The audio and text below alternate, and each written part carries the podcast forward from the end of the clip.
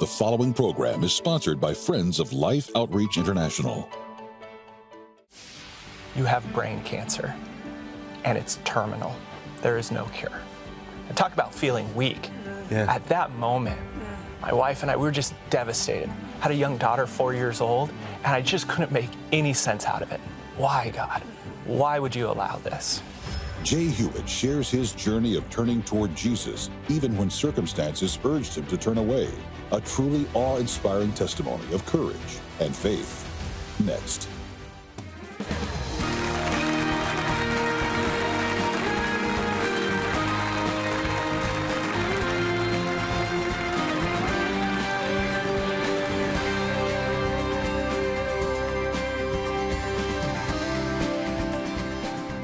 Welcome to Life Today. I'm Randy Robison. Tammy's with me. Hello. Tammy, you know, we hit these points, I know you have, uh, especially with the tragedy in your life, where you just feel like you have nothing in the tank. You are weak. You are done. Empty. Do you ever think at, at that point, I feel strong? No, I, I don't think I ever, in the middle of just facing something that just took the wind out of me, did I feel strong. Yeah. It's taken me seasons and, and being intentional Right. about trying to come back to life again and, and choosing life and looking at it with a different lens. It's, it's tough. It's like really hard. It is. And Never think, felt strong. I think a part of that different lens is hearing stories like the one you're going to hear today, Mm. because it can kind of go, hmm, if God can do that for that person, Yeah. maybe I should look at things a little differently. And uh, that's why I'm excited to have Jay Hewitt with us, who is the author of a book called I Am Weak, I Am Strong, uh, because Jay's got quite the story. So, Jay, man, so good to have you. Thank you. It's wonderful to be here with you all. Uh, I don't even want to try to, you know, tease this. I want to let you tell it because it's one of those that you just look at and you go, okay, wow, wow. So take us back to the moment that everything changed. Yeah, you know, life was going well until it wasn't. So out of nowhere, I had a seizure. I didn't even know what hit me. Never had anything like this before. And so I went to my general practitioner, sent me to a neurologist, all over the place. We were trying to figure this out. And finally, one Sunday, I just gotten off the stage from, from preaching, and I went home and I got a call from a neurosurgeon. And he told me, You have a, a tumor right in the center of your brain. It's about the size of a ping pong ball hmm. and it's going to take a high risk surgery to get that tumor out, and then we'll find out. We'll find out if it's cancerous or not. Wow. And after surviving a very high risk surgery with miraculous results, we got the diagnosis back, and it was this you have brain cancer, and it's terminal. There is no cure. And talk about feeling weak. Yeah. At that moment, my wife and I, we were just devastated. Had a young daughter, four years old, mm. and I just couldn't make any sense out of it. Why, God? Mm-hmm. Why would you allow this? Where do you even go from there? I mean, I, yeah, I Right. mean, I'll, I'll tell you where I went. Okay. I went to Dunkin' Donuts. That's where I went. I dropped my daughter off at school and then went, went and got some saturated fat. and it was in the parking lot at Dunkin' Donuts where I had this moment of choosing am I going to walk away from my faith or am I going to turn towards Jesus? Mm. And I, I can't tell you exactly why, but instinctually, I turned towards God in prayer. I think it's because of some wrestling that I'd done in my past. And I very honestly, directly, almost sternly, asked God, What are you doing? Mm. What are you mm-hmm. doing? Mm-hmm. I asked him, and then he responded. He responded just like Jesus told us the Holy Spirit would do. He reminded us of the teachings of Jesus. And the Holy Spirit took my soul, my spirit, my mind, my heart, all of me to 2 Corinthians 12, verses 9 and 10. I asked God, What are you doing? And he answered me very similarly to the way he answered the Apostle Paul. And he told me, My grace is sufficient, hmm. for my power is perfected in weakness. And then I came to the same conclusion that the Apostle Paul came to. Well, then, when I'm weak, I'm actually strong. Hmm. And I took him at his word. I took him at his word, and I, I left Dunkin' Donuts that day knowing somehow, some way, God's going to demonstrate his power through my weakness. wow. Okay, so you're a pastor at that point. I was, yes. So, I mean, You probably preached a sermon on this a time or two. Yeah, it comes off a little differently, right? Before you go through real. something like this, No, you know, while you're going through. But I think there's a preparation involved there too, so that God could bring that back to mind for you. Uh, so th- your your response to you know let God be your strength. Never in a million years would I respond the way you did. Yeah, kind of crazy, right? So, So. Well, what brought that on? yeah, so uh, I learned from uh, Henry Blackaby from his Experiencing God workbook years and years before when I was in college to pray two prayers God, where are you working? And how can I join you? And my, my first prayer at Dunkin' good. Donuts was basically that God, what are you doing? Mm-hmm. And he revealed that the work was going to be in me and through me. So, God, what are you doing? You're going to demonstrate your power through me. And then, so then I prayed the next prayer How can I join you? Hmm. God, how can I cooperate? Hmm. And at that point, I wouldn't say it was the Lord spoke to me, but it was kind of a nudge from the Holy Spirit. And I got this crazy idea of what if, at my weakest, when I've just barely recovered from a second brain surgery, when I've just started radiation and chemotherapy, what if I attempted something that I never thought I could do at my strongest? What if I attempted an Ironman triathlon? And an Ironman triathlon, in case you don't know, because yeah, I didn't quite know Yeah. what I was getting myself into, but it is a triathlon that's 140 miles, and you've got to do it in under 17 hours. 140 miles of what? Well, of first you swim two and a half miles. Most people can't do that. I couldn't. Yeah. I c- there no no way could I do that at that point. And then you cycle 112 miles. Another thing that I was not able to do at that point. And then after you've done both those things, then you just finish it off with a marathon. A marathon, Yeah, because why 26.2. not? Right, Yeah, why right. not? You know there's a thing called a sprint triathlon, right? Yes. But you did the big granddaddy of them all. yes. Why? Well, a couple reasons. One, I was taking God at His word, and what better way to demonstrate that at my weakest, it's God's power working through me than to, mm-hmm. to go on the grand level. Mm-hmm. Another reason is because I wanted to give my daughter a grand gesture of love. Little four year old. I wanted to dedicate my race to her as a grand gesture of love and to teach her that all things are possible with God. I wanted her to see what resilient faith looked like. Can I ask you a really honest question? Um, thinking about your daughter, thinking about terminal, the word, has it been somewhat easier for you to think about, I don't know how much life I have left? Do you struggle with even the thought of death? Do I have a year left? Do I have six months? Do I have two years? What does that look like? Yeah, yeah. You know, so as a follower of Jesus myself, it was pretty easy to come to, to peace with, yeah, I'm going to pass away at some point, Right. and it's all gain. Right. Mm-hmm. It's all gain on the other side. However, what, what weighs heavier on me is my family, mm-hmm. my wife and my daughter. Sure. And just like I went to Jesus in prayer and said, What are you doing? I've also gone to prayer and said, Will you take care of my family? And so I had this very honest, very real moment of prayer where, again, God was so gracious. And he, he enlightened my heart and my soul to say, Yes, I've got them. Yes. Yes, I've got them. Yes. And then you asked about the- day to day moments. My wife is so wise. In the middle of the year worth of training for this triathlon, she said to me, She said, Jay, you're teaching your daughter from a distance, mm. But what about up close? Training for an Ironman takes a lot of time, but I was on medical leave. So I could take my daughter to school, drop her off, my wife would go to work, and I'd train during that time. But then this little thing called COVID 19 hit. And now my wife, who's a professor, is giving lectures from home. My daughter's no longer at school and she's bothering my wife, and I'm out on a bike ride. And so it just became so stressful on my family. And I thought, Lord, did I, was that nudge just Yeah. ridiculousness from, from me? Yeah. And I had to really wrestle with that. But in the midst of that wrestling, Natalie said to me, What about up close? And so I, I gave Hero a journal when I crossed the finish line, and it's a resilience journal. And we worked on it all the time together. And after a year and a half of that shoulder to shoulder, uh, we finished the journal, and she loves it. And now we do daddy daughter adventures. So you, you've probably heard of daddy daughter dates, and we do stuff like that. But I also want to make sure we're doing adventures where we're really working on that on that resilience piece because we all need it. We all need it, and I want to gift that to her. What was the prognosis at the time, even after the surgeries?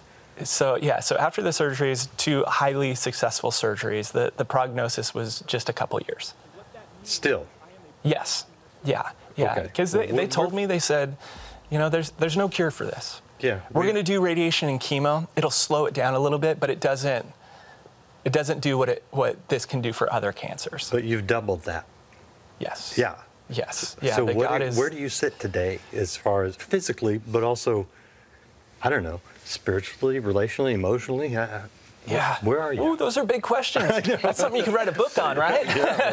yeah. so, yeah, I have. Um, with with my type of cancer, there's no remission. It's called a chronic cancer. So even though I feel pretty good right now, Yeah, you look great. Thank you. The the medical community says yes, but there are still cancer cells scattered throughout your brain, and at some point those are going to turn on, and those are going to overtake your brain and your body and your life.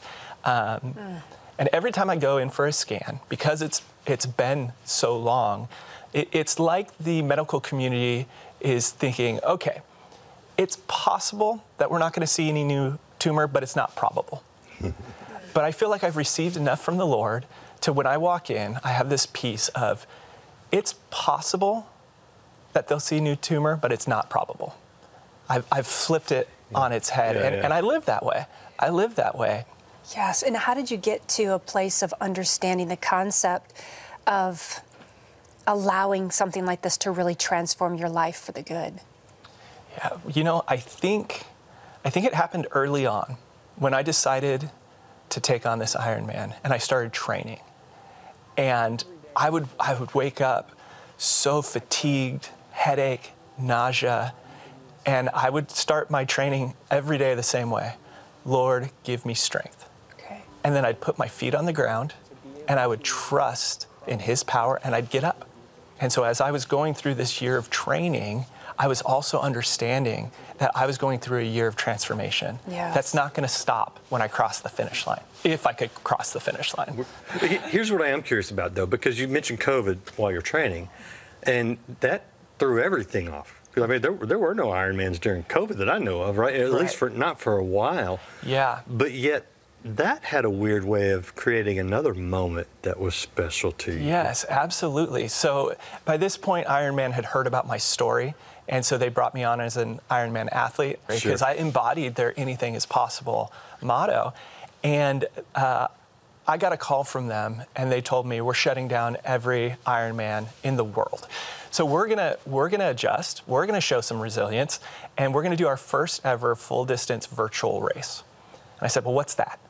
And they said, well, you know, you wear your Garmin sports watch and you'll connect it to an app and we'll, we'll measure, you know, time and distance and all of that, Oh, they can do um, through yeah. that.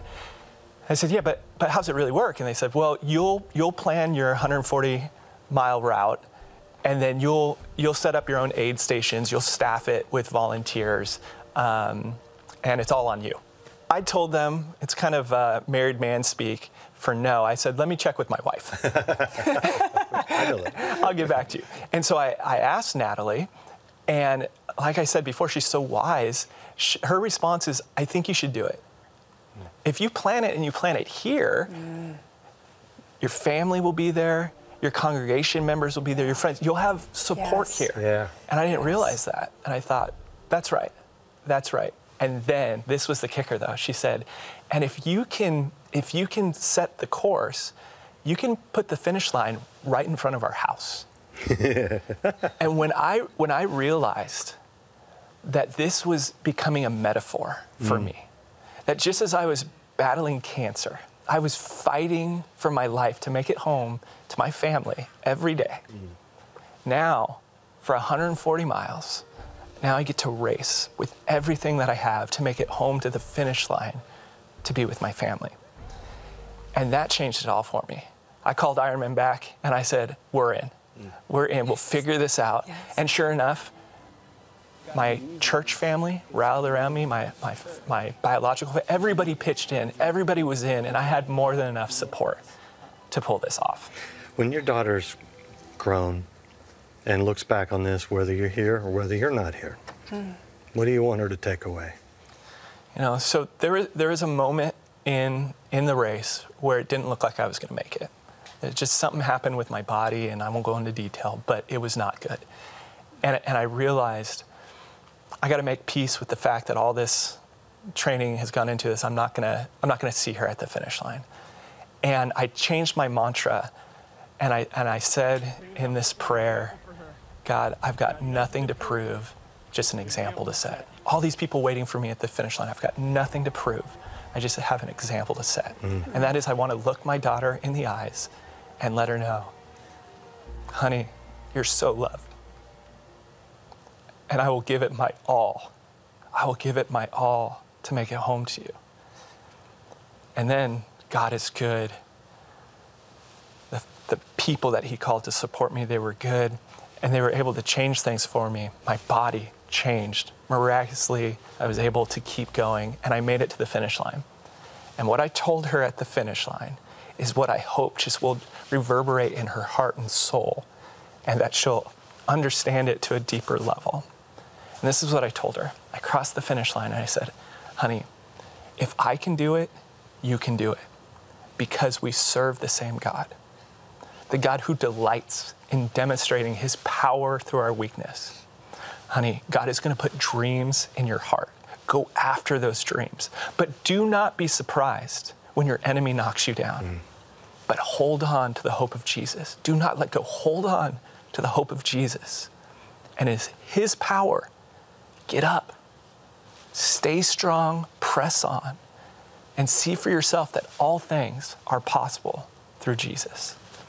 You know, Pastor, and if, if you don't have a father in your life that could say that stuff to you at a finish line today, when you were saying all of that, I just envisioned Father God saying that to so many people that don't have a father in their life or have never been told those things. That you were made for more, that God will get you to your final destination, that you can conquer anything. It is within you because of who Christ is within you. You are loved, you are highly valued. So many people have never been told that. I'm so hmm. grateful your daughter hmm. has a father like you. Jay, what a gift you are. What a gift we all have in a relationship with Jesus, that our Father speaks that over us every hmm. single day. Thank you so much. I'm sorry I, I got emotional there, but I just I know the gift of a father and I know the gift of my father. I, and you know, I, I understand the struggle of wanting to be there for your kids and not fearing for your own life, but almost fearing for them. And it, the the when I hit that moment, because I have hit that moment, not with a diagnosis like yours, God kind of gently, lovingly reminded me, I, I actually love your kids more than you are Yes. able to. Mm-hmm. Yes. Mm-hmm. you know? Um, and that doesn't get us off the hook from doing anything that we you know we should do in obedience. Absolutely not. But you know god his ability his capacity for love is so much beyond ours. Mm-hmm. And that kind of switches it you know? I, the motivation becomes i'm going to obey because of the love that i've experienced and that's that's why I, I appreciate what so many of our viewers have done over the years through our mission outreaches to say, look, God loves these children who are in need, and they they're not even my own children, but because of God's love for me, I, I'm going to reach out and do something for them. Because you know what? Some of them they don't know they don't know God. They don't know, know. Jesus. They don't know the gospel. I know. And when we walk in with a clean cup of water, mm-hmm. which for them looks like a water well, Yeah. we say, hey, look, here's life, Yeah. both in this cup, but let me tell you about eternal life. Yes. And, and, you know, we can't do it on our own, No. but we don't have to. No. We're, we're weak, but Yeah. God is strong. exactly. And so I want just to take a moment to invite you into something where God's power mm. changes everything. Mm-hmm. Watch this and you'll understand. I've just been talking to Monica, and she's been explaining her story to me the story of her life, the story of how water has impacted that life. She's got five children, but then she explained that she's lost two of those children. She lost them because of exactly where we're sitting today, where we found her and what she's doing. She actually said, she said, this water, maybe it looks like it's clean to you. I got to tell you, it doesn't look clean to me at all. But she said, maybe it looks clean to you. She said, but you don't know what's in there. And she explained how she lost two children because of waterborne disease. The pain was so evident when she spoke about the fact that, that she had lost these children. That's why she cried out to God, as she said, angrily, said, Why didn't I die first? I can understand. I think you can understand. If we lost our children, I think we'd feel exactly the same. Why could I not have died first? But you know what else she said? She said that she dreams of having a water well here. Right now, what her immediate need is, is water. Monica's story broke my heart. I'm sure it's broken yours. But don't leave it at that. You can't leave it there. Because then all we're left with is three broken hearts yours, mine, and Monica's. And what Monica's left with is no future for the three children that remain. But if you'll act today, we can make Monica's dreams come true. If you give that gift to Water for Life, you'll be giving life for Monica, life for her children, life for the people of this area.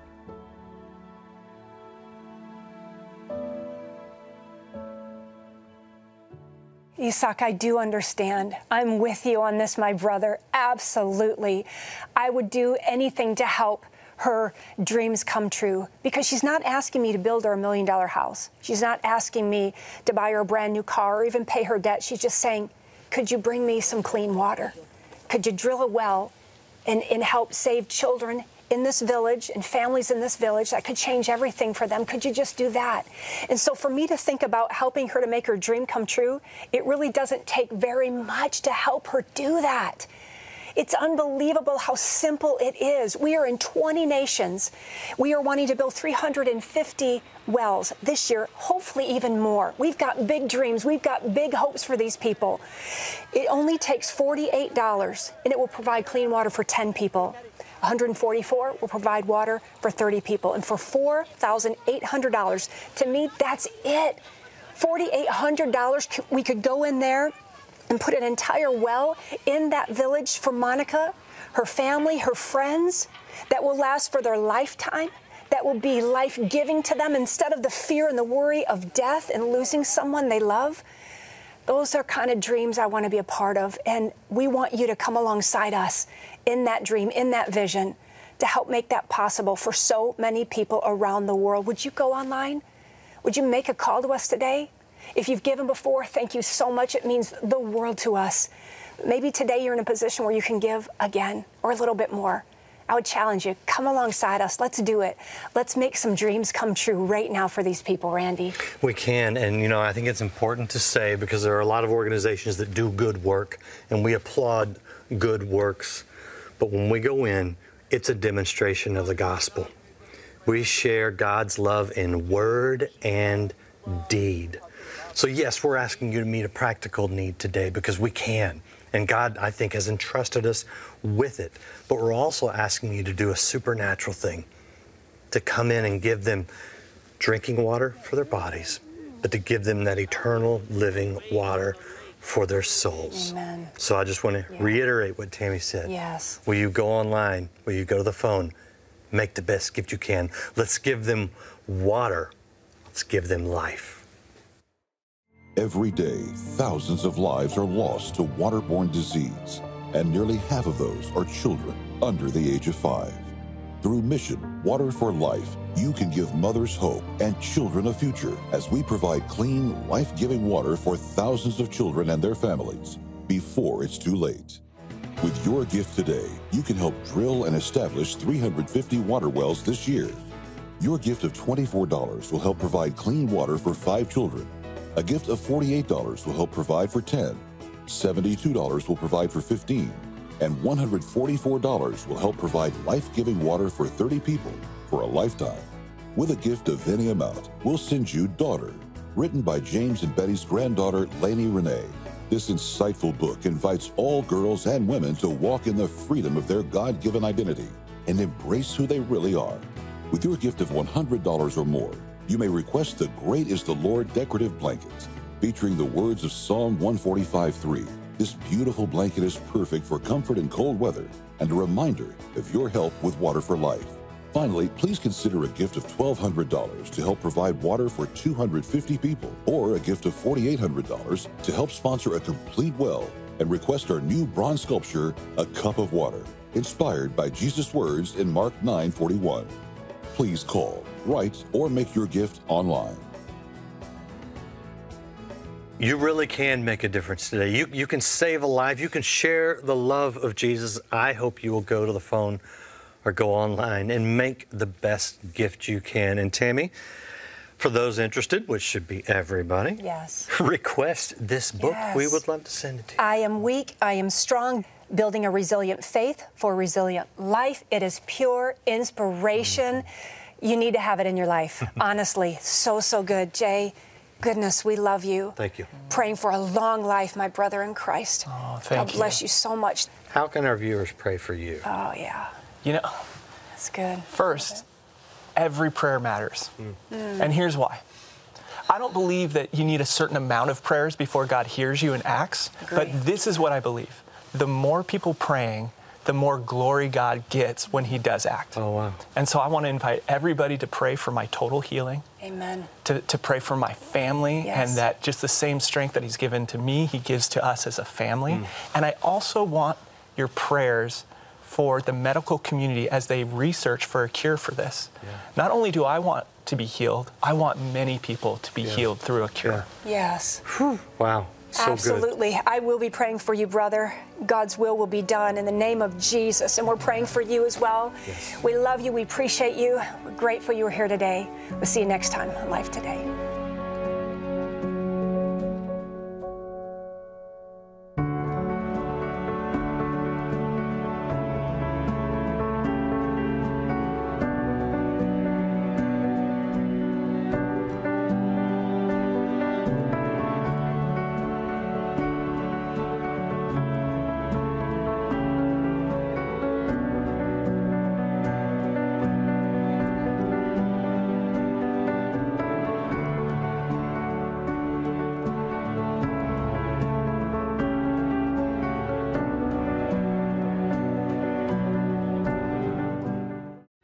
And my mama let out like the biggest, blackest, loudest. Hallelujah, Jesus! Next week, Life Today is made possible by the supporters of Life Outreach International. Your gift will be used exclusively for the exempt purposes of life. The ministry features specific outreaches as examples of the programs it supports and conducts. Gifts are considered to be without restriction as to use unless explicitly stipulated by the donor. The ministry is a member of the ECFA.